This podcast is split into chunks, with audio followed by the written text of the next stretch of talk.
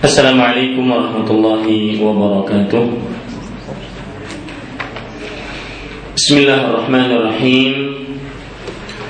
إن الحمد لله نحمده ونستعينه ونستغفره ونعوذ بالله من شرور أنفسنا وسيئات أعمالنا. من يهده الله فلا مضل له ومن يضلل فلا هادي له.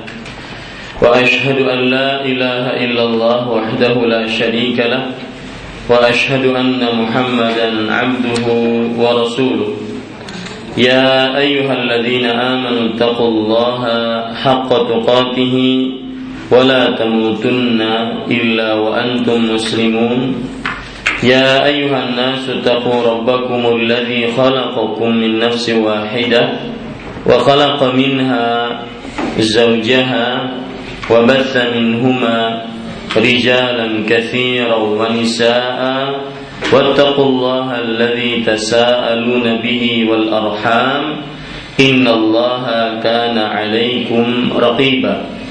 يا أيها الذين آمنوا اتقوا الله وقولوا قولا سديدا. يصلح لكم أعمالكم ويغفر لكم ذنوبكم. ومن يطع الله ورسوله فقد فاز فوزا عظيما.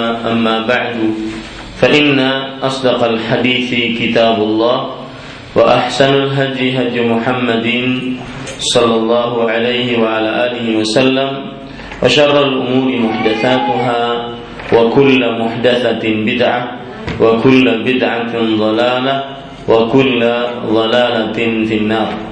Alhamdulillah kita bersyukur pada Allah Subhanahu wa taala. Pada hari ini Sabtu sore 15 Jumada Tsaniyah 1436 Hijriah kita duduk bersama kembali untuk membaca kitab Tanbihat ala Ahkam Takhtassu bil Mu'minat yang sudah diterjemahkan dalam bahasa Indonesia tuntunan praktis fikih wanita muslimah yang ditulis oleh Fadilatul Syekh Saleh bin Fauzan Al-Fauzan hafizahullah taala. Salawat dan salam semoga selalu Allah berikan kepada Nabi kita Muhammad sallallahu alaihi wa ala alihi wasallam pada keluarga beliau, para sahabat serta orang-orang yang mengikuti beliau sampai hari kiamat kelak dengan nama-nama Allah yang husna dan sifat-sifat yang mulia saya berdoa Allahumma inna nas'aluka ilman nafi'an wa rizqan tayyiban wa amalan mutaqabbala. Wahai Allah sesungguhnya kami memohon kepada engkau ilmu yang bermanfaat rezeki yang baik dan amal yang diterima. Amin ya rabbal alamin Ibu-ibu, saudari-saudari muslimah yang dimuliakan oleh Allah Subhanahu wa taala, pada kesempatan kali ini kita kembali memulai dengan meminta pertolongan kepada Allah untuk kembali membaca kitab fikih tuntunan praktis eh, fikih wanita muslimah dan pada pertemuan kali ini kita memulai bab yang keempat yaitu hukum-hukum yang khusus tentang berpakaian dan hijab. Apa yang dimaksud bab keempat ini? Penulis di dalam bab keempat ini ingin menyebutkan kepada kita apa saja hukum-hukum yang berkaitan dengan perempuan muslimah yang khusus untuk mereka berkaitan dengan pakaian. Berkaitan dengan pakaian. Pakaian yang dimaksud ibu-ibu saudari-saudari muslimah eh, mohon maaf semuanya sudah dapat bukunya? Ada yang belum dapat? Banyak? Ya. Ya insya Allah nanti e, diadakan. Kemudian khusus tentang berpakaian, ya pakaian yang dimaksud adalah pakaian. Perhatikan ibu-ibu karena kita membaca kitab. Pakaian yang dimaksud adalah pakaian yang menutup aurat wanita muslimah. Ya, pakaian yang dimaksud. Jadi ketika penulis mengatakan hukum-hukum yang khusus tentang berpakaian. Pakaian yang dimaksud adalah tentang uh, sesuatu yang menutupi aurat wanita muslimah. Itu yang dimaksud. Kemudian dan hijab. Hijab adalah kata yang disebutkan oleh orang Arab dan maksudnya adalah terhalangnya pandangan lelaki dari wanita yang bukan mahramnya. Itu hijab. Ya hijab adalah kata yang dipakai oleh orang Arab dan maksudnya adalah setiap sesuatu yang menghalangi pandangan lelaki terhadap wanita yang bukan mahramnya itu adalah hijab ibu-ibu saudari-saudari muslimah yang dimuliakan oleh Allah Subhanahu wa taala. Dan kalau kita perhatikan ibu-ibu saudari-saudari muslimah yang dimuliakan oleh Allah Subhanahu wa taala di dalam art penggunaan bahasa Arab maka banyak sekali yang menunjukkan kata-kata hijab. Ya di dalam penggunaan bahasa Arab maka banyak sekali yang menggunakan kata-kata hijab. Seperti misalkan Allah Subhanahu wa taala berfirman di dalam surat uh, Sad ayat 32 Perhatikan surat Sad ayat 32. Hatta tawarat bil hijab. Artinya yaitu sampai dia menyembunyikan dirinya dengan hijab. Ya, dengan hijab. Maksudnya artinya dia tidak terlihat pandangan akibat hijab tersebut Kemudian juga firman Allah yang menunjukkan kata hijab surat Al-A'raf ayat 46. Wa bainahuma hijab. Artinya dan di antara keduanya terdapat penahan hijab. Seperti sekarang saya antara saya dengan ibu ada hijab yaitu kain. Jadi ibu-ibu, saudari-saudari muslimah yang namanya hijab bukan hanya terkenal dengan jilbab yang besar sebagaimana yang disebutkan oleh orang-orang di zaman sekarang. Hijab syar'i katanya. E, ibunya belum pakai hijab katanya. Maka sebenarnya penggunaan ini benar tetapi itu salah satu makna dari hijab hijab sebagaimana yang sudah saya sebut tadi ini yang ketiga kali saya sebut kata yang dipakai oleh orang Arab untuk menghalangi pandangan lelaki terhadap wanita yang bukan mahramnya. Apa saja? Apa saja. Ya baik itu jilbab yang besar baik itu rumah dinding kain horden atau apa saja. Kemudian misalkan uh, kaca hitam kemudian yang tidak bisa dilihat dari luar menghadap, meng, melihat ke dalam atau dari dalam melihat keluar ini juga hijab. Atau e, kaca mobil yang hitam tidak bisa dilihat orang yang ada di dalamnya ini juga hijab. Ya ini juga hijab Contoh yang lain, Allah Subhanahu wa taala menyebutkan kata hijab dalam surat Asy-Syura ayat 51.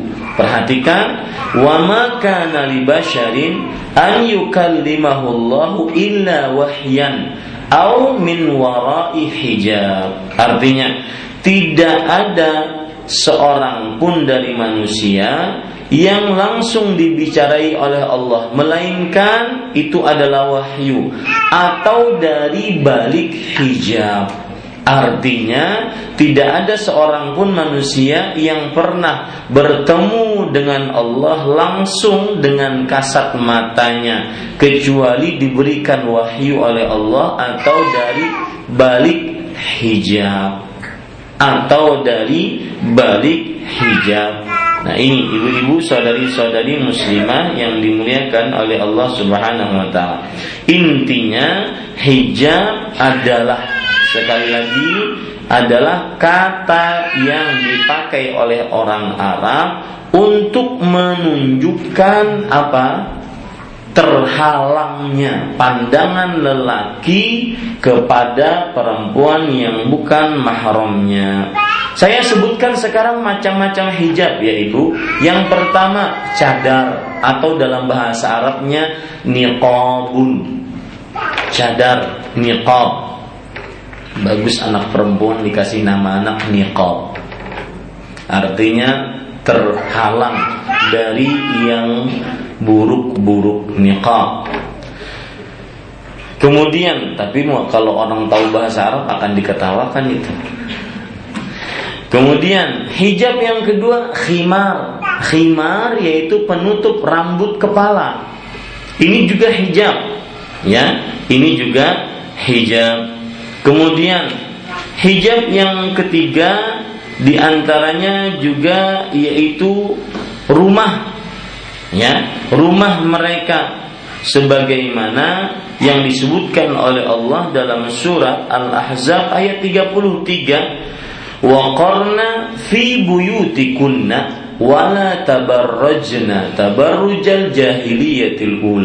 Dan diamlah di rumah kalian wahai para istri-istri Nabi.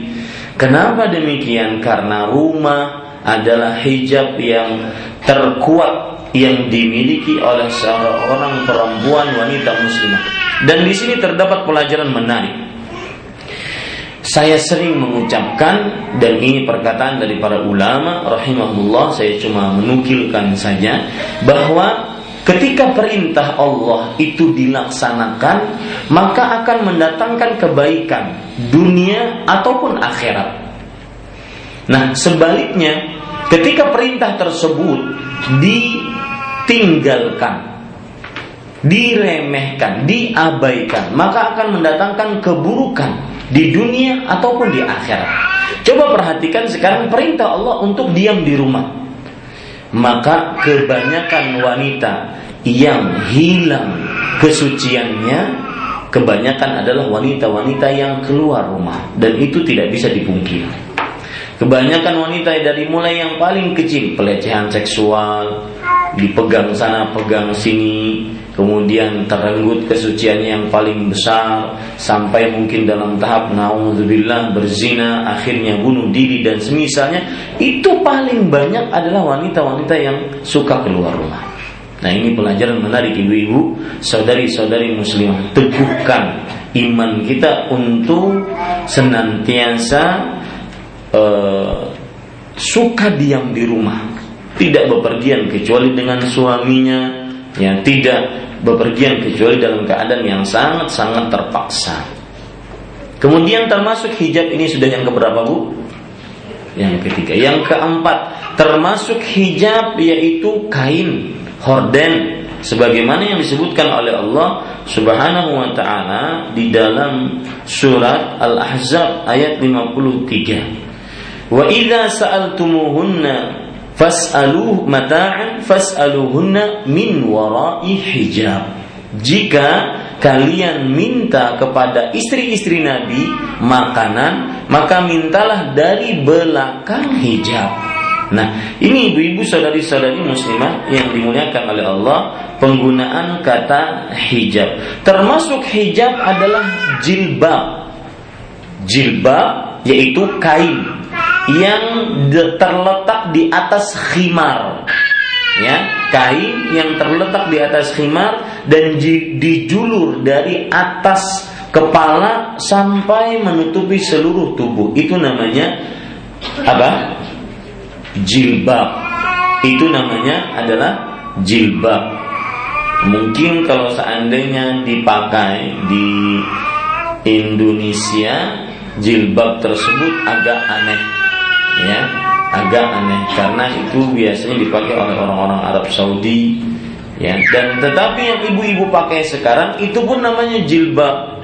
Cuma ada yang jilbab plus khimar sekalian. Karena dia memakainya tanpa penutup kepala langsung ditutupi kain tersebut menutupi rambut kepalanya dan kepalanya ini ibu-ibu saudari-saudari yang dimuliakan oleh Allah Subhanahu wa taala. Baik, itu beberapa hal tentang hijab. Insya Allah sudah dipahami ya. Jadi jangan salah memahami kata hijab. Sekarang kita masuk kepada apa yang disebutkan oleh penulis. Penulis rahimahullah taala, taala mengatakan bentuk pakaian bagi wanita muslimah. Sebelum itu, saya ingin memberikan mukaddimah Ibu. Setelah tadi mukaddimah panjang lebar tentang bab. Apa maksud dari bab?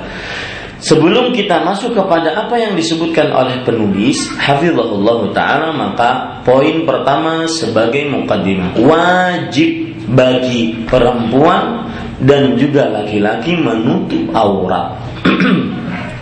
ya. Wajib bagi perempuan ataupun laki-laki menutup aurat. Ini hukumnya wajib. Dan wajib maksudnya adalah ma amara bihi syari'u amran jaziman. Pengertian wajib adalah sesuatu yang diperintahkan oleh pembuat syariat dengan perintah yang tegas. Nah, itu wajib. Itu pengertiannya, Bu. Yang bernilai apabila dikerjakan berpahala, ditinggalkan berdosa dan diancam siksa. Berarti yang selama ini kita kenal di sekolah-sekolah itu nilai wajib. Pengertiannya adalah suatu perintah yang diperintahkan oleh pembuat syariat yaitu Allah dengan perintah yang tegas. Itu namanya wa, wajib.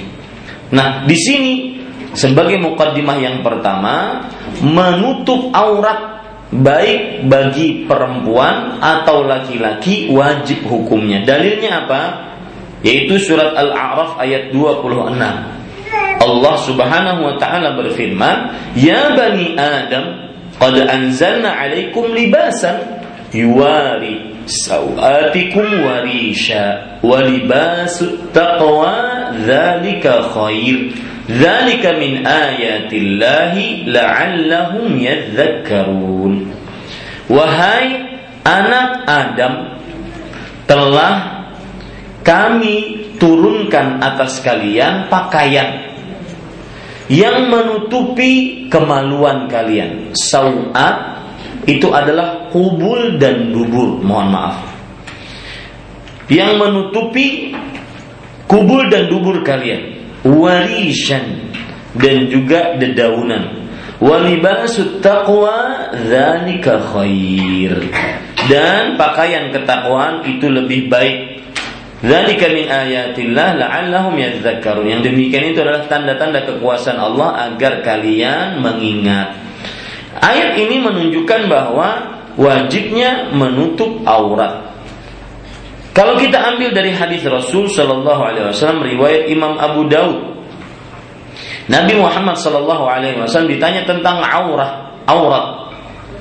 Maka beliau menjawab, "Ihfaz aurataka illa min zaujik wa ma malakat aima au ma malakat yaminuk." Jagalah auratmu kecuali dari istrimu atau budakmu. Budak yang kamu miliki. Faqila lalu Nabi Muhammad sallallahu alaihi wasallam ditanya, "In kana al-qaumu ba'dhum fi ba'd?" Wahai Rasulullah, kalau seandainya sebagian yang lain melihat kepada sebagian yang lain, maka Nabi Muhammad Shallallahu Alaihi Wasallam menjawab, ini stata'ta alla yuriyannaha ahadun fala yuriyannaha. Jika kamu sanggup untuk tidak memperlihatkannya kepada seorang pun, maka janganlah kamu perlihatkannya. Lalu orang tersebut bertanya lagi, "Idza kana ahaduna khalian Wahai Rasul Shallallahu Alaihi Wasallam, kalau seseorang sendirian, apakah wajib juga menutup aurat? Enggak boleh telan, mohon maaf, tidak boleh telanjang bulat. Apa maksudnya pertanyaannya seperti itu? Bolehkah dia telanjang bulat? Maka Rasul Shallallahu Alaihi Wasallam menjawab, Allahu ahakku an yustahya minhu minan nas. Allah lebih berhak untuk dimalui dari manusia. Ini adabnya ya ibu. Semestinya meskipun sendirian maka dia menutup aurat besarnya. Tetapi ini adab. Lalu bolehkah terbuka? Boleh. Terutama di hadapan pasangan. Tidak terlalang. Ya, ini ibu-ibu saudari-saudari muslimah yang dimuliakan oleh Allah Subhanahu wa taala. Kemudian Mukaddimah yang kedua sebelum kita membaca apa yang disebutkan oleh penulis yaitu bahwa karena dilarang eh karena perintah wajib menutup aurat maka haram membuka aurat dan berdandan. Kalau sudah berhubungan dengan keharaman ibu, maka haram pengertiannya adalah manaha anhu syari'u nahyan jaziman. Sesuatu yang dilarang oleh pembuat syariat yaitu dalam hal ini Allah Subhanahu wa taala dengan larangan yang tegas. Dengan larangan yang tegas. Ya? Manaha anhu syari' dengan larangan yang tegas. Yang bernilai apabila ditinggalkan berpahala dikerjakan berdosa dan diancam siksa. Nah, ini dia. Ya, ingat Bu, larangan itu apabila keharaman maka ditinggalkan berpahala, dikerjakan berdosa dan diancam siksa. Jangan lupa itu. Ada siksanya.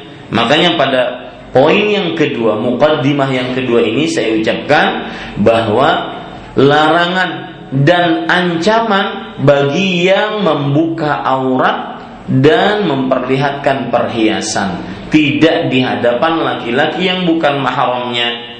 Larangannya dari mana? Kita ambilkan dari surat Al-Ahzab ayat 33 tadi.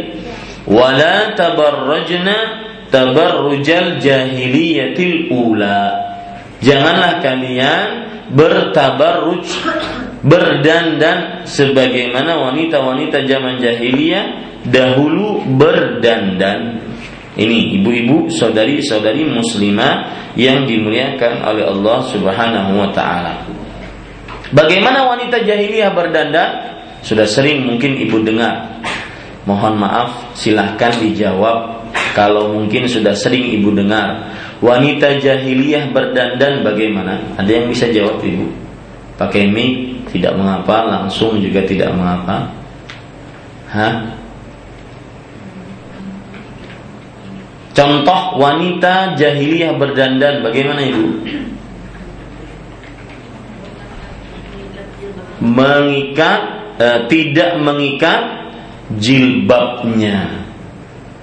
Tidak mengikat khimarnya. Ya, yaitu bagaimana? Mereka meletakkan khimar tadi khimar sudah tahu ya kain yang menutupi rambut kepala. Mereka letakkan saja letakkan di atas kepalanya tanpa diikat di sini. Ini nyala kan nyala? Ya tanpa diikat di sini. Ya tanpa diikat di bawah leher. Makanya Allah berfirman dalam Al-Qur'an wadribna bi khumurihinna ala juyubihinna. Artinya dan ikatlah khimar-khimar mereka di atas ini eh, leher-leher mereka. Di atas kantong. Kantong itu adalah masukkan kepala untuk daster. Kalau ada daster kan kemudian ada masukkan untuk kepalanya. Nah itu disebut kantong. Tutuplah khimar-khimar mereka diikat di leher-leher mereka ini ibu-ibu saudari-saudari itu satu betul ya tidak mengikat khimar kalau tidak diikat berarti terlihat apanya lehernya kalungnya kemudian antingnya, telinganya, kemudian sebagian dari rambutnya. Itu betul. Contoh yang lain, ada yang ingin menyebutkan? Hmm. Silahkan. Tidak mengapa dengan suara dan itu bukan sesuatu yang diharamkan dalam agama karena asalkan berbicara dengan bicara yang baik dan santun bukan untuk merayu ataupun memelintir-melintir perkataan tidak mengapa silahkan contoh yang lain yang pernah saya sebutkan hmm? Meletakkan rambut di atas kepala seperti punuk onta yang miring.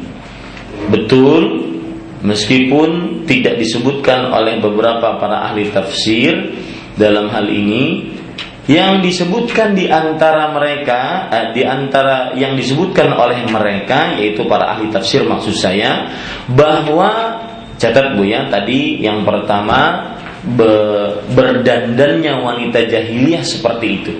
Yaitu meletakkan kain di atas kepalanya saja tanpa diikat. Sehingga terlihatlah leher kemudian eh, kemudian anting dan semisalnya. Termasuk berdandan di eh, masa jahiliyah yaitu berjalan dengan melenggak-lenggok dan biasanya ini terjadi karena dia memakai sepatu hak tinggi. Ya berjalan dengan berlenggak-lenggok. Dan saya sering ucapkan Allah menciptakan kita itu dengan ilmu dan hikmahnya. Cara berjalan yang benar ya seperti ini. Bukan he he he. Ya dilihatnya aja uyuh lah Bapak Ibu, ibu-ibu saudari-saudari muslimah yang dimuliakan oleh Allah Subhanahu wa taala.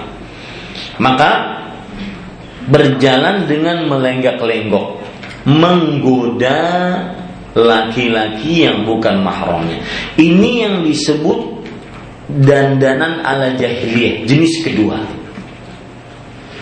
Kemudian dandanan ala jahiliyah jenis ketiga yaitu melemah lembutkan perkataan sehingga yang di dalam hatinya terdapat penyakit tergoda. Ini dandanan ala jahiliyah yang ketiga. Berarti ibu kalau kita perhatikan di zaman sekarang ya lebih jahiliyah dibandingkan zaman dahulu. Mereka memakai long dress dari atas dari bahu ke bawah menutup. Yang cuma terlihat cuma leher, kemudian anting, kemudian rambut. Dari sisi pakaian saya katakan lebih jahiliyah. Mungkin dari sisi agama keyakinan masih tentunya orang-orang sekarang lebih utama dibandingkan orang-orang jahiliyah. Karena mereka sudah sebagian besar bertauhid kepada Allah yang cuma masuk terperosok ke dalam maksiat membuka aurat. Semuanya setengah setengah paha setengah lengan setengah dada dan semisalnya. Tapi kemudian ibu-ibu sadari-sadari yang menarik juga dalam masalah uh, dandan. Keutamaan untuk tidak berdandan ternyata itu termasuk dalam materi Bayat Rasulullah kepada para wanita di zaman beliau. Saya ulangi, termasuk keutamaan untuk tidak berdandan, tidak membuka aurat adalah termasuk materi bayat.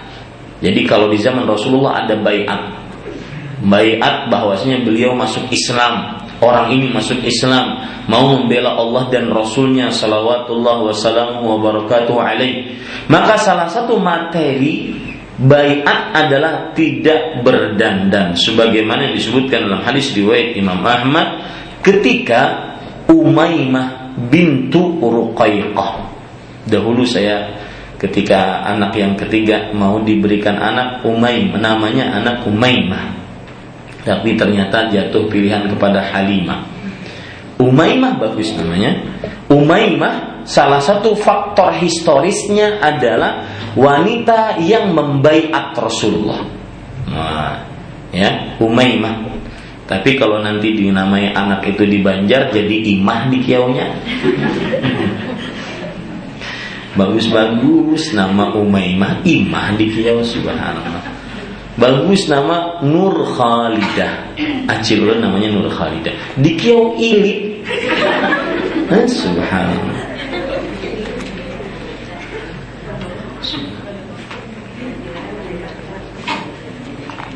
Ya, perhatikan baik-baik ibu-ibu saudari-saudari muslimah yang dimuliakan oleh Allah.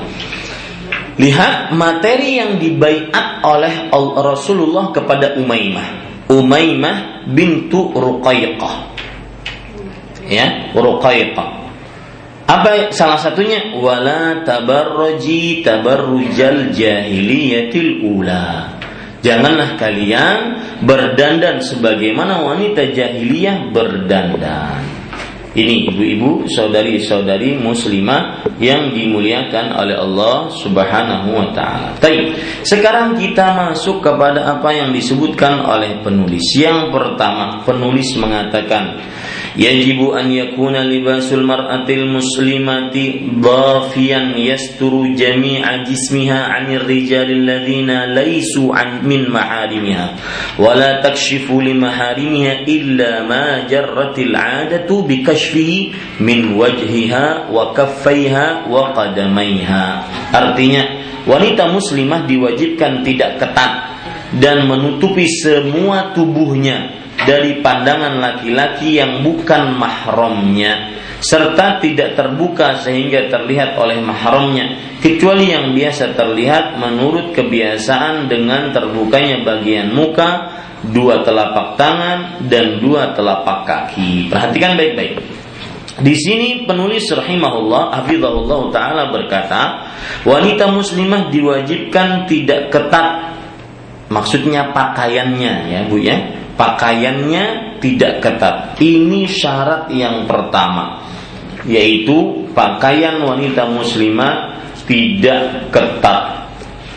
Ibu-ibu, saudari-saudari muslimah yang dimuliakan oleh Allah Subhanahu wa taala, tentang pakaian tidak ketat ini kan di sini tidak disebutkan dalilnya, saya akan tambahkan dalilnya.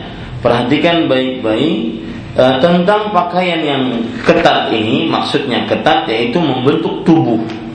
Ya membentuk tubuh. Coba perhatikan riwayat berikut yaitu hadis riwayat Imam Ahmad dari Usama ibnu Zaid. Beliau radhiyallahu anhu beliau berkata kasani Rasulullah sallallahu alaihi wasallam qubtiyatan kathifah. Rasul sallallahu alaihi wasallam pernah memberikan kain dari qubtiyah kain dari Mesir yang tebal. Kanat mimma ahdaha Dihyah al-Kalbi. Uh, kain tersebut adalah termasuk hadiah yang diberikan oleh Dihyah al-Kalbi. Bagus sama anak namanya Dihyah. Dihyah ini adalah malaikat Jibril ketika merubah dirinya menjadi manusia menyerupakan diri menjadi Dihya. Kenapa? Karena saking gantengnya. Nah, ini dia, ya, Dehya. Jadi bagus namanya Dehya. Al-Kalbi fakasau fakasau Tuhan merati. Maka aku pun memberikan kain tersebut kepada istriku. Maka Rasul Shallallahu Alaihi Wasallam bertanya kepadaku, mana kalam talbasil qudtiyah? Wahai fulan, wahai Usama ibnu Zaid, Kenapa engkau tidak memakai kain yang aku berikan? Maka Usama ibnu Zaid radhiyallahu anhu berkata, Ya Rasulullah, kasautuha mraati. Wahai Rasulullah, aku berikan kain tersebut kepada istriku. Maka Rasul Shallallahu Alaihi Wasallam bersabda kepada Usama, dan ini memang benar akhirnya Usama itu termasuk laki-laki yang dipilih oleh Rasulullah menjadi laki-laki atau suami idaman. Jadi ada beberapa waktu itu ada seorang perempuan ingin eh, dilamar oleh beberapa laki-laki. Ya, dilamar oleh beberapa laki-laki. Muawiyah kata beliau Sa'luq la malalah. Muawiyah itu miskin, gak punya harta. Kemudian ada disebutkan seorang namanya si fulan saya lupa, Darab, suka mukul perempuan. Ini juga nggak pantas jadikan suami. Maka walakin Usama kata Rasulullah Tetapi dia adalah Usama, nikahilah Usama. Nah, contoh bukti nyata Usama begitu sayang dengan istrinya. Ya, begitu sayang dengan istrinya. Contohnya hadiah yang aturan untuk dia maka dia berikan kepada istrinya kain tersebut ini bentuk kesayangan suami terhadap istrinya kemudian Rasulullah SAW berkata murha faltaj'al tahtaha ghilalah inni akhafu an tasifa hajma idhamiha lihat perintahkan istrimu wahai Usama untuk memakai di bawah kain kibtiyah tadi adalah kain yang agak tebal lagi. Sesungguhnya aku takut kalau dia cuma memakai kain itu akan terlihat bentuk tubuhnya. Nah, ini dalil yang sangat jelas ibu-ibu saudari-saudari muslimah bahwa wanita muslimah pakaiannya diwajibkan tidak ketat. Ini syarat yang pertama ya, tidak ketat Kemudian penulis mengatakan dan menutupi semua tubuhnya. Ini sebenarnya kalau saya boleh bilang uh, adalah syarat yang kedua. Ya, kalau boleh saya bilang yang ditulis oleh penulis ini syarat yang kedua karena antara ketat dengan menutupi tubuh itu dua syarat sebenarnya. Ya. Jadi ibu-ibu, saudari-saudari muslimah yang dimuliakan oleh Allah uh, yang kedua, penulis mengatakan menutupi semua tubuhnya dari pandangan laki-laki yang bukan mahramnya serta tidak terbuka sehingga terlihat oleh mahramnya kecuali biasa terlihat menurut kebiasaan dengan terbukanya bagian muka, dua telapak tangan, dua dua telapak kaki. Apa maksudnya? Penulis akan ingin mengatakan kepada kita Habibullah taala bahwa untuk laki-laki yang bukan mahram sama sekali tidak boleh terlihat apa pun. Dan ini salah satu pendapat para ulama bahwa sampai wajah, sampai kedua telapak tangan tidak boleh terlihat. Dan ini kebanyakan ulama-ulama di Arab Saudi berpendapat dengan pendapat ini. Dan ini terjadi perbedaan pendapat di antara ulama. Ya, bahwasanya eh, ada pendapat yang mengatakan seluruh wanita eh, wanita harus menutup seluruh tubuhnya di hadapan laki-laki yang bukan mahramnya sampai wajah sampai kedua telapak tangan.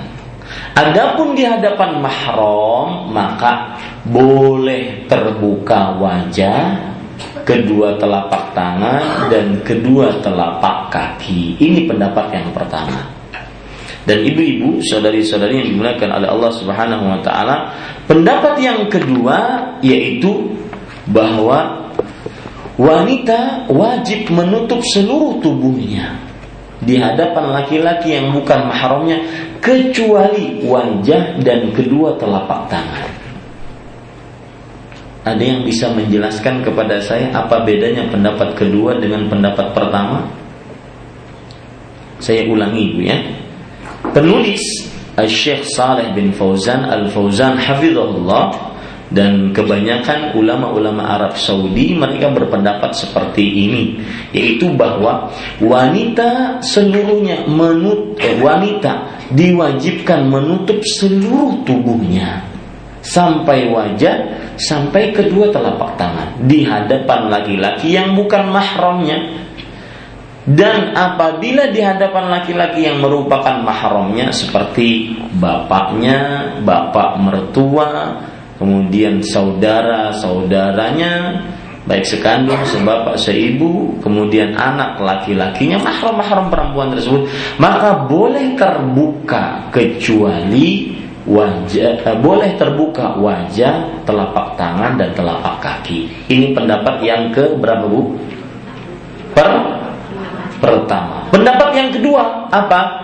Yaitu wanita diwajibkan menutup seluruh tubuhnya kecuali wajah dan kedua telapak tangan, baik di hadapan mahram atau bukan di hadapan mahram. Paham perbedaannya, Bu? Hah? Paham ya? Baik. Kalau sudah bisa dipahami itu, nah itulah terjadi perbedaan pendapat di antara para ulama. Saya sering mengemukakan bahwa uh, cadar ya cadar itu adalah syariat Allah satu. Yang kedua cadar dipakai oleh para istri-istri Nabi dua. Yang ketiga para ulama bersepakat bahwa cadar lebih utama dibandingkan tidak bercadar tiga tetapi mereka hanya berbeda pendapat apakah cadar wajib atau tidak wajib. Menurut ibu, penulis buku kita menunjukkan wajib atau tidak wajib bu? Wajib. Hah? Wajib. Wajib. Ya, wajib pakai cadar. Tetapi wallahu alam saya lebih condong kepada pendapat bahwasanya cadar yaitu wajah dan kedua telapak tangan adalah hanya keutamaan untuk ditutup.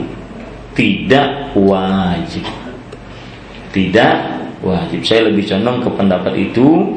Dan sepertinya ibu-ibu tidak cukup kita membahas tentang hukum wajah apakah dia aurat atau bukan saya hanya menyebutkan tarjih yaitu mana pendapat yang lebih kuat. Dalilnya apa, Ibu?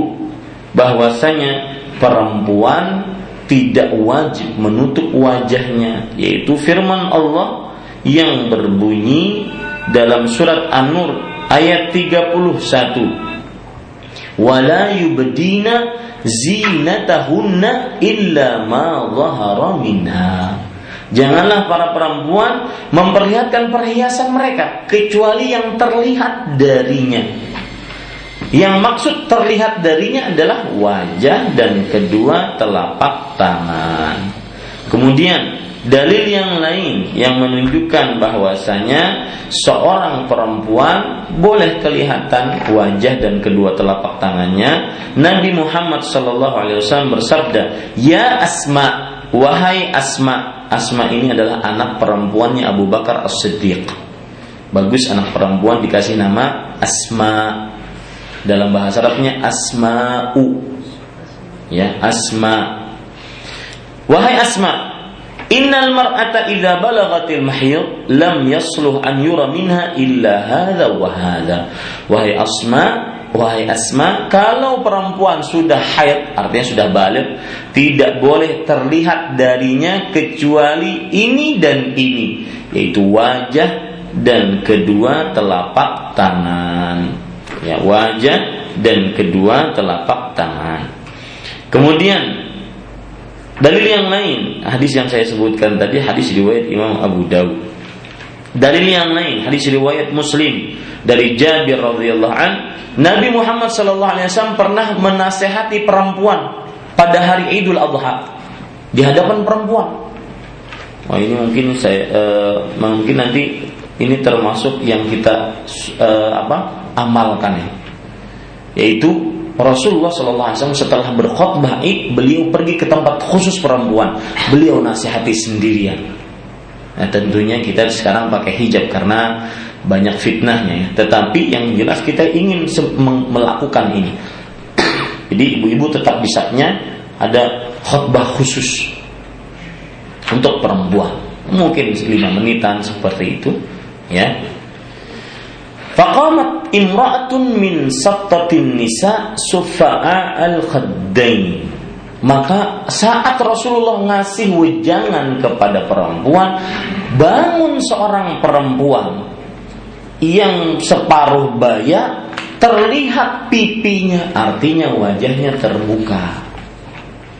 Nah ini menunjukkan bahwasanya e, di terlihatnya perempuan wajahnya di zaman Rasulullah Shallallahu Alaihi wa ala alihi Wasallam. Yang jelas ibu-ibu ini permasalahan khilafiyah jangan terlalu diperuncing di tengah kaum muslim. Siapa yang ingin bercadar dengan dalil-dalilnya maka dia termasuk hal yang diutamakan. Siapa yang tidak berjata, bercadar dengan dalil-dalilnya maka dia termasuk orang yang sudah menutup auratnya. Wallahu alam. Kemudian ibu-ibu saudari-saudari muslimah B. Pakaian tersebut dapat menutupi apa yang ada di balik pakaiannya tubuhnya yaitu maksudnya tubuhnya. Maksudnya tidak tipis sehingga terlihat warna kulit di balik pakaiannya itu. Nah, ini hati-hati ibu-ibu, saudari-saudari muslimah di zaman sekarang banyak sekali pakaian-pakaian yang seperti ini. Yaitu pakaiannya itu tipis menerawang. Ab, apa ya? Uh, apa? Transparan. Ya, transparan sehingga terlihat kulitnya. Orang yang memakai pakaian seperti ini tidak dinyatakan menutup aurat karena fungsi menutup aurat adalah tertutup eh, fungsi pakaian adalah menutup aurat. Nah, ini sekarang di zaman sekarang model pakaian yang tipis-tipis ya. Ini model sekali maka hati-hati ibu-ibu saudari-saudari muslimah yang seperti itu akan membuat fitnah di tengah kaum muslim. Dalil yang menunjukkan akan hal ini karena penulis tidak menyebutkan dalilnya yaitu hadis riwayat Muslim. Rasul sallallahu alaihi wasallam bersabda, "Sinfani min ahli nar lam arahuma." dua penghuni neraka yang aku belum pernah melihat keduanya. Salah satu dari dua tersebut nisaun kasiat ariyat, wanita-wanita yang memakai pakaian tetapi telanjang. Kenapa? Karena pakaiannya tipis. Ini satu tafsiran tentang wanita yang memakai pakaian tapi telanjang. Karena pakaiannya tipis. Di sana ada tafsiran lain, yaitu wanita yang menutup sebagian tubuhnya dan sebagian aurat lain dibiarkan terbuka. Ya, ini adalah tafsiran yang kedua. Dan sangat ironi di zaman sekarang dua tafsiran ini dikumpulkan dua-duanya oleh sebagian wanita. Ya, apa maksud saya, Bu? Iya, pakaiannya sudah tipis kemudian tidak menutup seluruh auratnya. Nah, ini lebih parah. Satu dari salah satu dari keduanya itu saja kalau dikerjakan sudah dosa besar, apalagi sampai mengerjakan dua-duanya. Ini tafsiran yang kedua. Tafsiran yang ketiga dari wanita yang berpakaian e, tetapi telanjang yaitu wanita yang tidak bersyukur terhadap pemberian suami. Tidak bersyukur terhadap pemberian suami. Ini ibu-ibu dan lebih parah lagi mengumpulkan tiga-tiganya. Nah, tafsiran yang keempat yaitu wanita yang cuma perhatian terhadap perkara dunianya. Model rambut, kemudian model bulu mata, bulu mata ombak Pasifik, bulu mata eh, kemudian alis ya ditambal sulam kemudian disulam tambal lagi. Allah. Orang Banjar hendak jadi orang Korea. Apa kabar ya. Kemudian yang hanya memperhatikan medi pedicure tidak memperhatikan. Tetapi kalau dilihat dari urusan ibadah urusan akhirat nol. Dilihat dari hafalan Al-Quran kosong. Baca Al-Quran masih terbata-bata Padahal umur sudah kepala tiga, kepala empat, kepala lima. Pas ditakuni pian, kenapa kada bisa baca Al-Quran? Takdirnya saya Ini ibu-ibu saudari-saudari muslimah yang dimuliakan oleh Allah. Kemudian perhatian pokoknya kepada seluruh tubuhnya. Main, oh pokoknya salon hampir dia yang menguasai di jagat raya salon ini. Tetapi giliran ibadah akhirat kosong.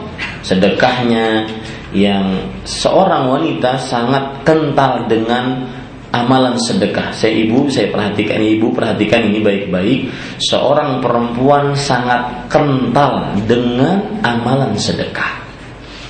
Dan itu dicontohkan oleh wanita-wanita salihah sebelum kita-kita. Ya.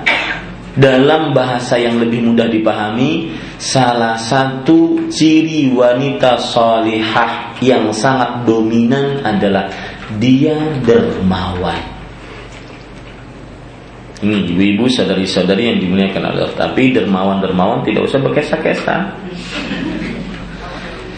Nah, kemudian ibu-ibu saudari-saudari muslimah yang dimuliakan oleh Allah, ya itu dari berarti kalau kita ingin lihat bahwa itu adalah syarat yang ketiga. Jadi syarat yang kedua menutupi seluruh tubuh, syarat yang ketiga eh, syarat yang pertama yaitu tidak ketat, syarat yang kedua menutupi seluruh tubuh, syarat yang ketiga tidak tipis. Kemudian C penulis mengatakan tidak sempit sehingga terlihat bentuk tubuhnya. Tidak sempit sehingga terlihat bentuk tubuhnya. Ini sebenarnya sama dengan yang pertama itu, yaitu tidak apa?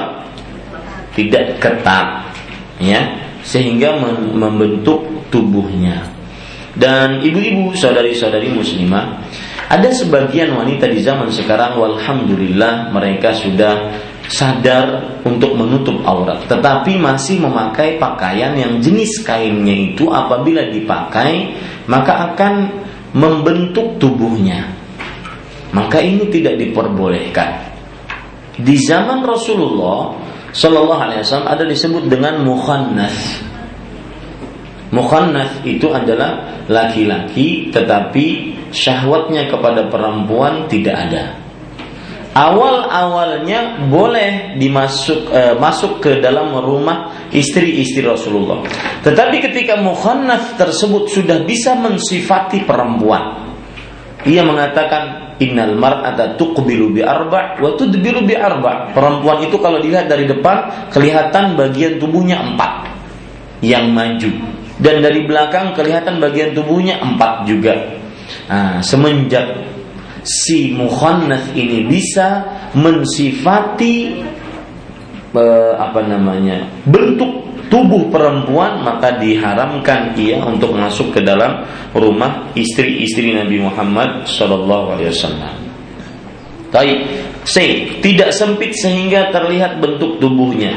Dalam Sahih Muslim disebutkan dari Nabi Muhammad Shallallahu Alaihi Wasallam beliau bersabda.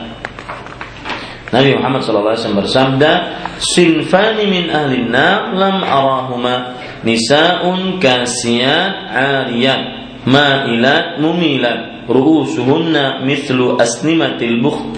La yadkhulna al-jannata wa la yajidna rihaha ورجال معهم سياط سياط كأذناب البقر يضربون بها عباد الله Dua golongan manusia dari penduduk neraka yang aku belum pernah melihat keduanya. Artinya di zaman Rasulullah wanita-wanita ini belum ada. Wanita-wanita ini belum ada. Golongan pertama dan ini yang merupakan pembicaraan kita, para wanita yang berpakaian tetapi pada hakikatnya telanjang, yang menggoda laki-laki berlenggak-lenggok. Kepala mereka seperti punuk unta yang tengkuknya panjang dan kurus, maksudnya miring. Mereka tidak akan masuk surga. Lihat, Bu, tidak masuk surga. Kata-kata tidak masuk surga di sini ada beberapa tafsiran. Silakan catat, Bu. Kata-kata tidak masuk surga yang pertama yaitu bukan awal-awal bukan orang-orang yang pertama kali masuk surga. Jadi kata tidak akan masuk surga ini maksudnya adalah bukan orang wanita-wanita yang pertama kali masuk surga, ditahan dulu dia.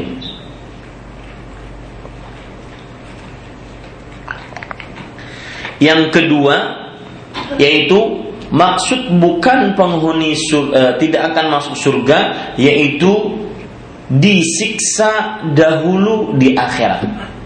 Eh? Di neraka. Kemudian baru masuk ke dalam surga. Maksudnya berarti tidak akan masuk surga pertama kali tetapi disiksa di neraka baru nanti masuk ke dalam surga. Kemudian timbul pertanyaan, apakah kekal mereka tidak masuk surga? Maka jawabannya tidak. Nah ini betulis bu. Bukan berarti tidak akan masuk surga adalah kekal di dalam neraka. Itu catat begitu. Bukan berarti tidak akan masuk surga kekal di dalam neraka. Tidak. Tetapi maksudnya tadi dua hal tadi. Karena kenapa ibu saudari muslimah? Karena yang mengekalkan dalam neraka hanya dosa apa bu? Kesyirikan, kemudian kekafiran, kemudian kemunafikan yang i'tiqadi, yang berupa keyakinan. Sebagaimana yang terjadi di zaman Rasulullah Sallallahu Alaihi Wasallam. Nah itu jadi jadi nah, karena kenapa saya jelaskan seperti ini? Karena ada orang bertanya, masa Ustaz kasihan sekali dia dia Muslim loh Ustaz, dia sholat, dia bakti orang tua, cuma dia mungkin nggak pakai jilbab Ustaz. Maka masa selama lamanya tidak masuk surga? Maka jawabannya seperti itu. Ya tidak ada yang mengekalkan di dalam neraka kecuali kesyirikan, kekafiran dan kemunafikan yang i'tiqadi. Oh, kalau begitu tidak akan masuk surga maksudnya apa? Tidak akan masuk surga untuk pertama-tama. Yang kedua, tidak akan masuk surga duluan, tetapi mungkin disiksa Allah Subhanahu wa taala dulu di neraka baru dimasukkan ke dalam surga. Wallahu a'lam. Dari sini Ibu, hadis ini menunjukkan bahwa yang tidak menutup auratnya ini adalah dosa besar. Karena pengertian dosa besar, dosa yang diancam oleh Allah dengan siksa neraka. Itu pengertian dosa besar. Allahu a'lam. Kita lanjutkan Ibu. Syekhul Islam Ibnu Taimiyah rahimahullah. Syekhul Islam ini adalah gelar. Artinya ulamanya Islam, pemimpin ulamanya Islam syekhnya orang-orang Islam. Ibnu Taimiyah. Ini nama orang yang hidup di abad ke-8 di tahun 700-an sekian. Ya. Di mana hidupnya? Di Damaskus di, di tanah Syam yang sekarang lagi berkecamuk perang. Ya. Dan beliau termasuk ulama besar dalam agama Islam mengatakan tafsir dari sabda Rasulullah Sallallahu Alaihi Wasallam kasiat ariyat adalah memakai pakaian yang tidak menutupi auratnya. Maksudnya berarti pakaiannya terbuka, sebagian tertutup, sebagian terbuka. Dia berpakaian tapi sebenarnya dia masih telanjang. Misalnya, ia memakai pakaian yang transparan yang masih dapat dicermati warna kulitnya, dan atau memakai pakaian ketat sehingga dapat terlihat dengan jelas bagian-bagian tubuhnya seperti paha, betisnya, lengan dan juga bagian tubuh lainnya, pinggul atau buah dada. Mohon maaf. Sesungguhnya pakaian wanita yang disyariatkan adalah pakaian yang dapat menutupi tubuhnya, maka tubuhnya tidak akan nampak dan bagian-bagian anggota badannya tidak nampak karena pakaiannya cukup tebal dan cukup longgar. Ini disebutkan dalam kitab Majmu'ul Fatawa. Ada namanya kitab Majmu'ul Fatawa. Kitab itu kumpulan fatwa-fatwa Ibnu Taimiyah. Ya, ini ibu saudari-saudari yang dimuliakan oleh Allah. Ya, cukup kiranya ini sampai kepada poin C dan insya Allah pada pertemuan yang akan datang kita masuk kepada poin D. Wallahu alam wa sallallahu nabiyina Muhammad walhamdulillahi rabbil alamin. Silahkan ibu-ibu jika ada yang ingin bertanya atau saya lanjutkan sampai selesai. Hah? Lanjut? Lanjut ya. D. Biar eh, habis pada halaman 79 sehingga nanti pertemuan selanjutnya hijab ya. D. Wanita tidak boleh memakai pakaian, maksudnya di sini memakai pakaian, menyerupai laki-laki dalam berpakaian. Ya, nah, ini adalah poin yang keberapa berarti bu? Tidak ketat, menutup seluruh tubuh, tidak tipis, Hah? E, tidak sempit masuk ke dalamnya tidak ketat bu. Berarti baru tiga. Ini yang keempat berarti. Tidak boleh menyerupai pakaian laki laki. Ini yang keempat. Ya bu ya. Mohon dicatat. Yang keempat uh, Rasulullah Shallallahu Alaihi Wasallam telah melaknat wanita-wanita yang menyerupai laki-laki maksudnya dalam pakaian dan melaknat wanita-wanita yang berperilaku laki-laki di mana dia mencontoh dan menyamakan dirinya dengan laki-laki dalam berpakaian dengan pakaian yang khusus untuk laki-laki. Ingat Bu, yang dimaksud di sini pakaian khusus untuk laki-laki. Dan model serta bentuknya dikenal oleh masyarakat sekitarnya sebagai pakaian laki-laki. Ingat, eh, kekhususan tersebut tergantung kepada eh, kebiasaan setempat. Kebiasaan masyarakat setempat. Ya. Mungkin kalau sasirangan kita bawa ke Arab Saudi. Meskipun yang laki-laki itu memakai ini warna, ini corak laki-laki. Maka orang Arab mengatakan ini pakaian perempuan. Karena bercorak, kemudian ada warnanya berwarna-warni. Nah, itu dia. Jadi eh, pakaian laki-laki atau tidak itu kembali kepada apa, Bu? kepada uruf. Uruf itu apa artinya? Adat kebiasaan setempat. Kadang pakaian laki-laki menurut orang-orang di Kalimantan, sedangkan menurut orang-orang di Sumatera pakaian perempuan. Maka ini ibu-ibu saudari-saudari muslimah jadi kembalikan perkara pakaian khusus laki-laki kepada uruf adat istiadat kebiasaan orang di tempat tersebut. Syekhul Islam Ibnu Taimiyah rahimahullah taala berkata, adapun perbedaan antara pakaian laki-laki dan wanita yang sesuai layak bagi laki-laki dan pakaian pakaian yang sesuai kembali kepada pakaian yang sesuai layak bagi wanita yakni pakaian yang sesuai dengan apa yang diperintahkan bagi laki-laki dan pakaian yang sesuai dengan apa yang diperintahkan bagi wanita. Maksudnya kembali kepada adat. Ini pakaian perempuan menurut adat ini, ini pakaian laki-laki menurut adat ini. Maka tidak boleh di, di daerah tersebut wanitanya menyerupakan dengan pakaian khusus laki-laki di daerah tersebut. Meskipun di daerah lain ternyata pakaian tersebut adalah pakaian uh, perempuan juga wallahu alam Penulis rahimahullah taala kemudian berkata, wanita diperintahkan untuk menutup tubuhnya dan menghalangi pandangan dari auratnya tanpa tabarruj, yaitu membuka aurat dan menampakkan kecantikan. Oleh karena itu wanita tidak disyariatkan, tidak dibolehkan untuk mengeraskan suara ketika mengumandangkan azan dan talbiyah dan wanita juga tidak disyariatkan untuk naik ke bukit Sofa dan Marwah ketika melaksanakan sa'i di Mekah. Apa maksudnya tidak disyariatkan? Maksudnya kan dahulu uh, sa'i uh, Sofa dan Marwah itu agak tinggi. Maka untuk menjaga aurat perempuan maka tidak diperbolehkan untuk naik atau tidak sampai ke puncaknya karena takut tersingkap auratnya. Cukup di kaki bukit Sofa atau bukit Marwah saja dan tidak berpakaian seperti laki-laki pada waktu ihram yaitu mengerjakan ibadah umrah dan haji. Di mana laki-laki diperintahkan untuk selalu membuka kepalanya dan tidak mengenakan pakaian yang biasa dipakai sehari-hari yang dibuat pas dengan anggota tubuhnya. Dan ini maksud dari kata berjahit. Berjahit itu adalah berarti pakaian yang membentuk tubuh.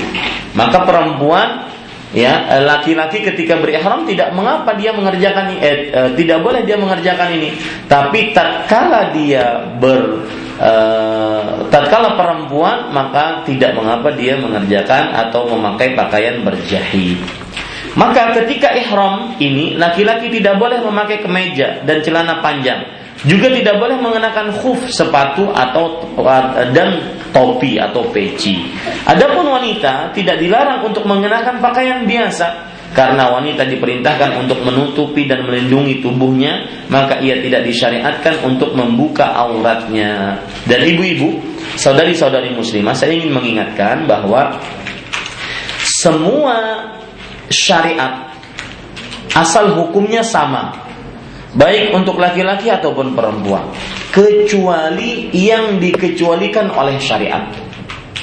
Ya, termasuk dalamnya perihal pakaian pakaian. Jadi hukum sholat sama, hukum wudhu sama, hukum mandi junub sama, hukum tayamum sama, ya hukum haji umroh sama, tidak ada beda kecuali yang dibedakan oleh Allah dan Rasulnya. Maka baru terdapat perbedaan. Ya, termasuk di dalamnya masalah pakaian ihram.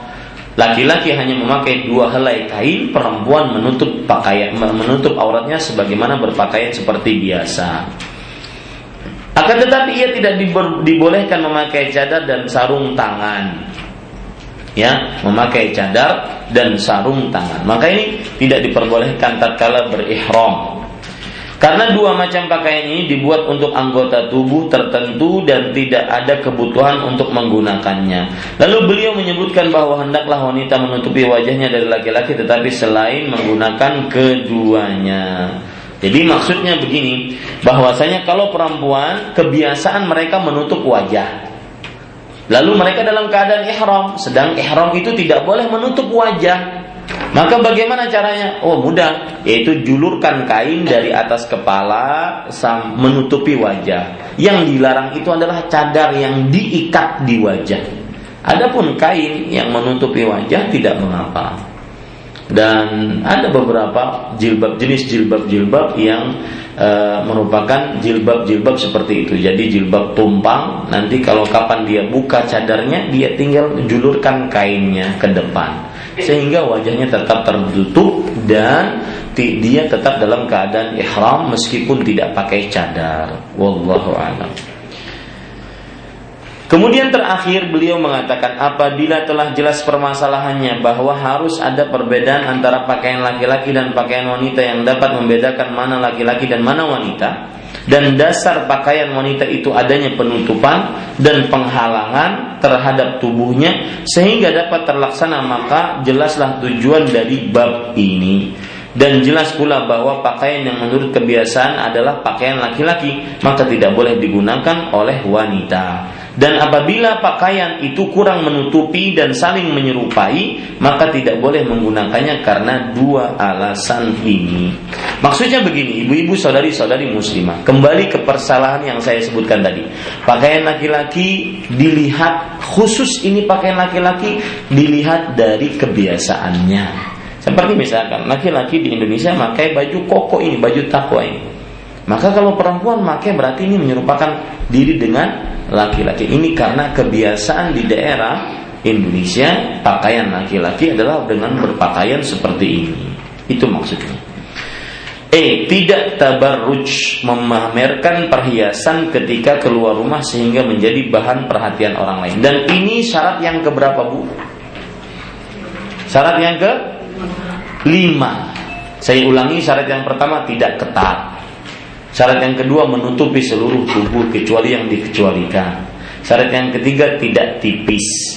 Syarat yang keempat tidak menyerupakan diri dengan pakaian laki-laki.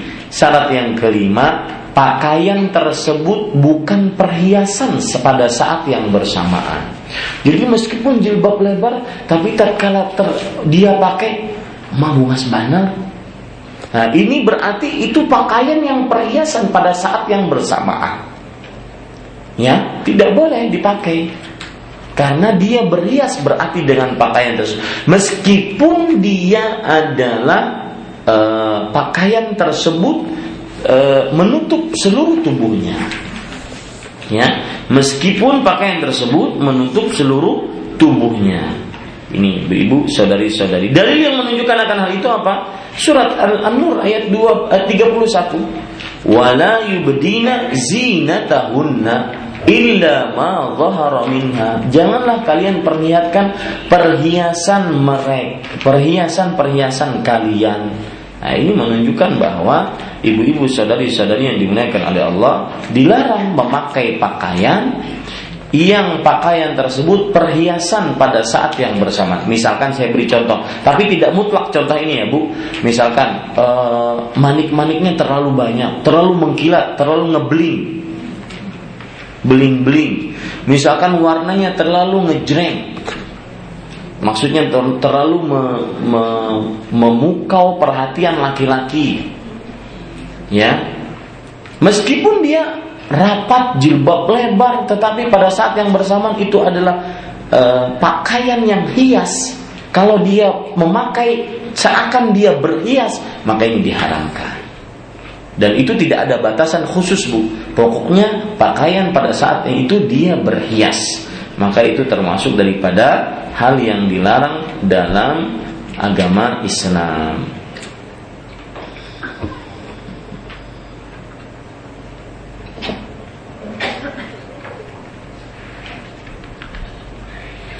Ya, ini yang bisa saya sampaikan ibu-ibu saudari-saudari muslimah yang dimuliakan oleh Allah tentang syarat-syarat pakaian wanita muslimah. Kalau boleh saya tambahkan, ibu-ibu, syarat yang lain ya yang belum disebutkan oleh penulis di antaranya yaitu tidak memakai wangi-wangian pada pakaian tersebut.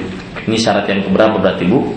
Enam, tidak memakai wangi-wangian pada pakaian tersebut. Kemudian syarat yang yang keenam ya itu ya. Uh, dalilnya yaitu hadis riwayat Imam An-Nasai, Abu Daud, Tirmidzi, ayyu mamra'atin ista'tarat famarrat ala qaumin liyajidu rihaha fahiya zaniyah. Wanita mana saja yang memakai pakai minyak wangi, kemudian dia melewati orang-orang agar orang-orang tersebut mencium bau wanginya, maka dia adalah wanita pezina dia adalah wanita pezina dan ini termasuk daripada dosa besar ibu berarti. Kemudian ibu-ibu sadari-sadari uh, yang ketujuh pakaian tersebut tidak menyerupai pakaian yang syuhra eh, pakaian wanita kafir. Hmm. Pakaian tersebut tidak menyerupai pakaian wanita kafir. Ya, pakaian wanita kafir. Dalil yang menunjukkan akan hal ini adalah yaitu Rasul Shallallahu Alaihi Wasallam pernah melihat seseorang memakai uh, pakaian yang berwarna kuning kemerah-merahan. Hadis riwayat Muslim. Kemudian Nabi Muhammad SAW bersabda, Inna hadhi thiyabul kuffar, fala talbas. Ah. Sesungguhnya ini adalah pakaiannya khusus orang-orang kafir maka jangan dipakai. Dari sini apabila ada pakaian yang khusus milik orang-orang kafir maka tidak boleh kita menyerupainya. Termasuk di dalamnya ibu eh, jilbab-jilbab yang menyerupai biarawati. Nah, ini jauhi ya dijauhi jilbab-jilbab yang menyerupai biarawati itu jauhi yang kedelapan syarat pakaian wanita muslimah yaitu pakaian yang bukan pakaian syuhrah apa arti pakaian syuhrah? Pakaian yang apabila dipakai terkenal di tengah orang-orang. Terlalu mengkilat, terlalu e, warnanya atau bentuknya sehingga pokoknya kalau dia pakai terkenal di tengah orang. Ini namanya pakaian apa bu? Syuhrah. Ya. Dan ini termasuk dosa besar juga. Hadis riwayat Imam Abu Daud, "Man labisa thawba syuhratin fi dunya albasahu Allah thawba mudhillatin yawmal qiyamah, thumma ulhiba fihi naran." Barang siapa yang memakai pakaian syuhrah di dunia maka niscaya Allah akan pakaikan pakaian menghinakan pada hari kiamat. Kemudian dia dibakar dengannya di dalam neraka. Nah, ini delapan syarat pakaian wanita muslimah eh, sekitar tiga eh, dua tambahan kita yang belum disebutkan oleh penulis hafizahullah taala. Ini yang bisa saya sampaikan. Wallahu alam wa sallallahu nabiyana Muhammad walhamdulillahi rabbil alamin. Silahkan jika ada pertanyaan.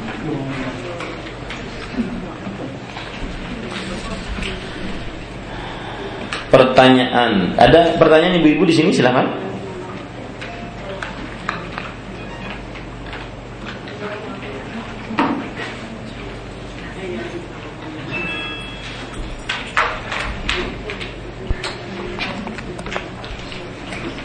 Ada? Ya. Assalamualaikum warahmatullahi wabarakatuh. Waalaikumsalam.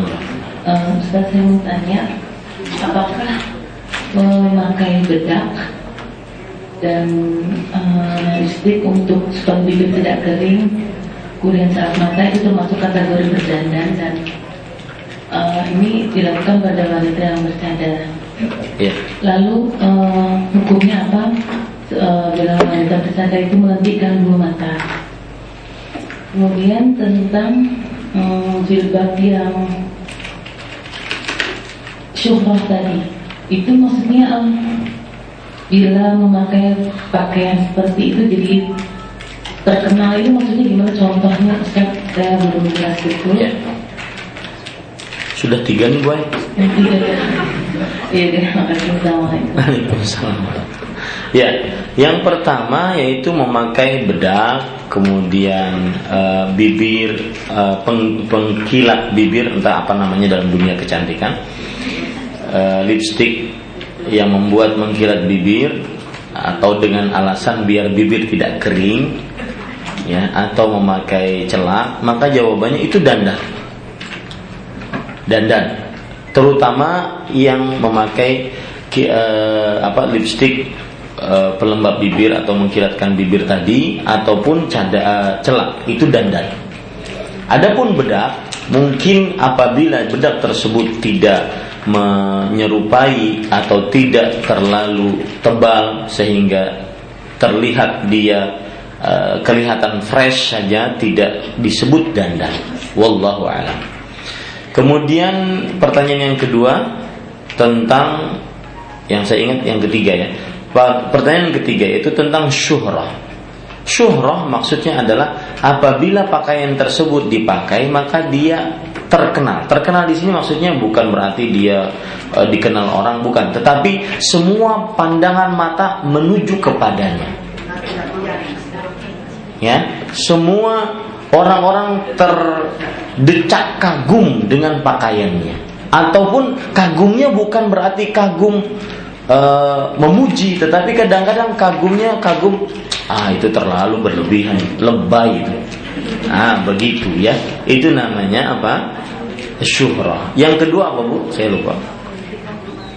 Eh, melentikan bulu mata. Maka jawabannya melentikan bulu mata apabila itu di hadapan laki-laki yang bukan mahramnya atau ketika keluar rumah maka lebih baik dijauhi. Intinya Bu, berdandanlah lebih banyak di hadapan suami dibandingkan di luar rumah. Bukan berarti ketika keluar rumah seasalnya seadanya imbah guring langsung aja datang ke sini. Ya. Belum pemandian belum apa bukan. Akan tetapi jangan berdandan. Wallahu a'lam. Baik ini ada pertanyaan menarik dari pendengar radio Gema Madinah 93,7 FM apa yang dimaksud ayat di surat Al-Ahzab tentang perintah jilbab yang terjemahannya agar mudah dikenal Sedangkan menurut keawaman kami, jilbab yang dijulurkan itu menjadikan istri-istri kaum muslim menjadi mirip semua. Sampai saya pernah salah bonceng sehabis kajian. Allah. Enggak tahu ini musibah atau nikmat ini. Enggak paham saya. Alhamdulillah Haji Bambang gak ada salah bonceng Lawan Umu Omar Sangiti Sidin mana kan ya. Baik. Mungkin beciri kena lah ada lampunya di atas jilbabnya. Baik, ibu-ibu. Maksudnya gini, Ibu. Ada ayat berbunyi yudinina alaihinna min jalabibihin. Zalika adna an yu'rafna fala yu'dzain. Artinya, hendaknya perempuan memanjangkan jilbab-jilbab mereka agar mereka lebih mudah dikenal. Jadi begini, di zaman dahulu eh, orang-orang wanita muslimah harus ada bedanya dengan wanita-wanita kafir dan budak-budak. Nah, itu dia. Kalau mereka memanjangkan jilbab, oh ini berarti muslimah. Sedangkan kalau panjang jilbabnya tidak panjang ataupun terbuka kepalanya, oh berarti ini imam budak atau wanita-wanita kafir. Itu maksudnya. Mudah dikenal itu itu. Ya, ini. Adapun salah bonceng ini, ini tinggal inisiatif suami aja lagi. Ya, demikian. Wallahu a'lam. Ya. Ya. Uh, pertanyaan selanjutnya dari pendengar atau ada di sini silahkan. Nah. Assalamualaikum warahmatullahi wabarakatuh. Waalaikumsalam. Ustaz, ini pertama pertanyaan titipan. Apakah berdosa apabila berkerudung panjang tapi pakaiannya pada bagian atasnya agak ketat tapi bawahnya lebar? Artinya ketatnya nggak kelihatan, Ustaz. Kemudian yang kedua pertanyaan saya, saya pernah mendengar langsung ada kerabat yang bilang ini Ustaz, sebenarnya cadar itu bukan sunnah apalagi wajib. Justru sebenarnya nggak boleh karena buktinya kalau waktu kita sholat itu justru harus dibuka. Nah ini menjawab pertanyaan eh, apa? Pernyataan kayak seperti ini seperti apa Ustaz? Iya bagus pertanyaannya. Assalamualaikum warahmatullahi wabarakatuh. Waalaikumsalam warahmatullahi wabarakatuh. Jazakallah khair atas pertanyaannya. Maka jawabannya yang pertama yaitu tidak mengapa ibu ketat di sini kemudian dia tutup dengan jilbab lebar karena yang menjadi ukuran adalah terlihat dia lebar jilbabnya dan tidak terlihat ketat tubuhnya tadi. Makanya kan Rasulullah SAW menyuruh kepada Usama ketika memakai kain Gibtiyah tersebut, wahai Usama, suruh istrimu kalau memakai kain itu juga jadikan di bawahnya ada kain lain agar tidak terlihat. Ya, yang penting adalah apa yang dilihat. Ya apa yang dilihat apakah terlihat te, menutupi eh, apa membentuk tubuhnya atau tidak. Kalau tertutupi dengan jilbab lebarnya tidak mengapa insya Allah wallahu alam. Adapun masalah e, cadar cadar dikatakan tidak wajib. Buktinya ketika sholat harus dibuka maka orang ini diajari agar belajar agama itu tidak setengah-setengah. Ayat dan dalil yang dipakai harus komprehensif menyeluruh. Ya maksudnya apa? Di luar sholat disyariatkan untuk memakai cadar. Khusus di dalam sholat tidak mengapa dibuka bahkan dianjurkan untuk dibuka. Ketika ihram diwajibkan untuk dibuka dan semisalnya. Jadi pahami dalami agama dengan dalil dari Al-Quran dan Sunnah secara menyeluruh dan yang paling penting dengan tulus. Bukan karena eh, stigma-stigma yang tidak me, yang memojokkan agama Islam. Seperti itu. Ya, dengan tulus coba pelajari agama dengan tulus dengan dalil-dalil. Wallahu a'lam. Ini ada lagi pendengar dari Radio Gema Madinah Ummu Khanan. Assalamualaikum Waalaikumsalam warahmatullahi Bagaimana hukumnya wanita yang bercadar Berjalan-jalan di mall bersama suami Karena niatnya ingin mengajak anak-anak Rekreasi? Boleh. Emak itu siksanya orang bercadar. Boleh. Tidak dilarang. Ya. Ya. Tidak dilarang tidak mengapa yang jelas jaga aurat jaga muruah sebagai wanita ya. Jadi gini tidak boleh lagi kalau sudah bercadar itu kucia-kucia hei pian sini. Ah itu jangan dijaga sudah. Ya tidak boleh lagi uh, dengan jaga muruah. Adapun jalan-jalan dengan anak-anak membawa suami apa dengan bersama suami maka tidak mengapa asal terjaga auratnya. Wallahu a'lam. Cukup kiranya ada yang lain? Ya, cukup kiranya kita cukupkan dengan kafaratul majlis subhanakallahumma wa bihamdik asyhadu an la ilaha illa anta astaghfiruka wa atubu ilaik Wassalamualaikum warahmatullahi wabarakatuh